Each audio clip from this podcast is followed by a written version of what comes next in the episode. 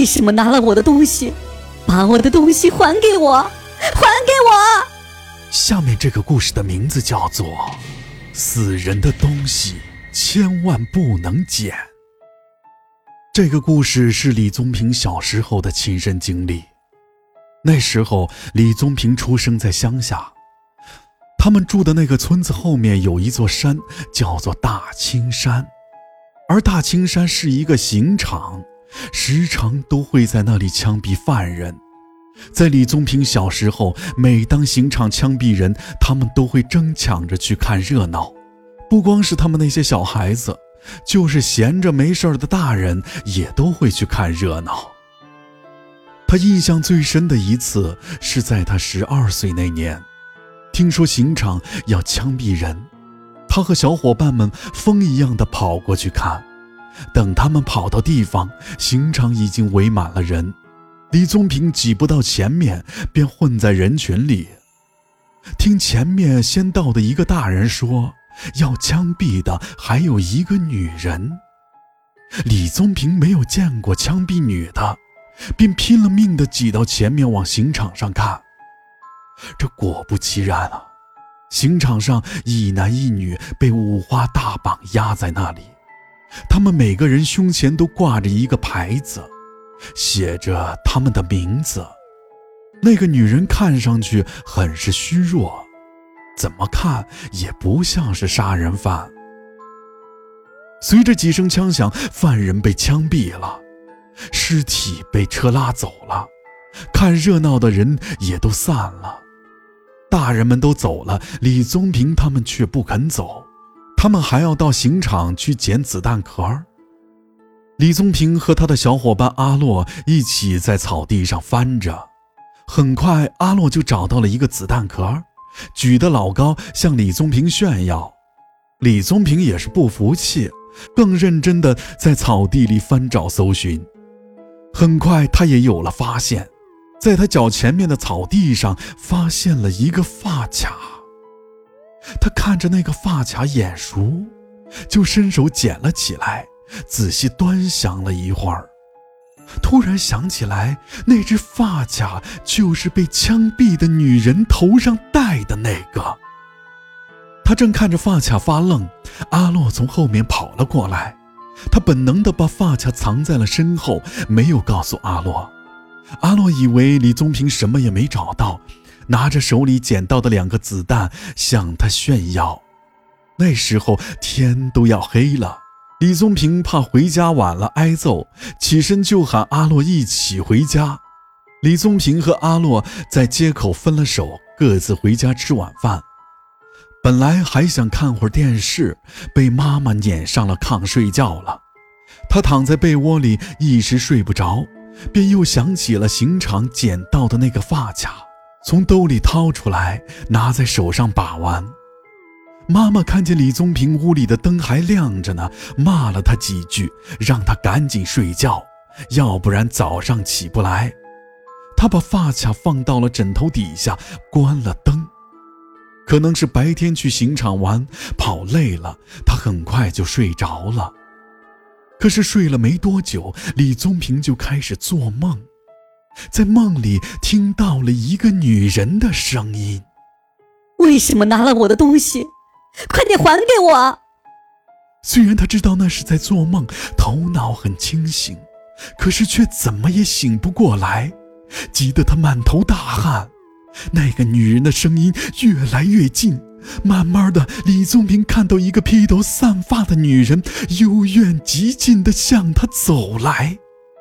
他走到李宗平的床边，一边叫嚷着：“把我的东西还给我，还给我！”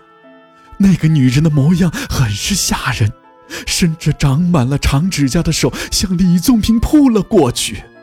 看到他马上就要扑到身上，李宗平害怕到了极点，他用尽浑身的力气大叫了一声：“啊！”猛然的从梦中惊醒了过来。撕心裂肺的叫声惊动了爸爸妈妈，爸爸妈妈跑到李宗平的床边，急切地问他是怎么了。李宗平哭着钻到了妈妈的怀里，把梦到女鬼的事儿跟妈妈说了一遍。妈妈不知道发生了什么事儿，就和声细语地问他：“你有没有去过什么地方，拿过别人东西？”一旁的爸爸好像想起了什么，大声地质问李宗平：“你是不是又去刑场了？”你别那么大声，孩子本来就吓得够呛。凶完爸爸之后，妈妈又回过头来问李宗平：“宗平。”在刑场上有没有带回来东西？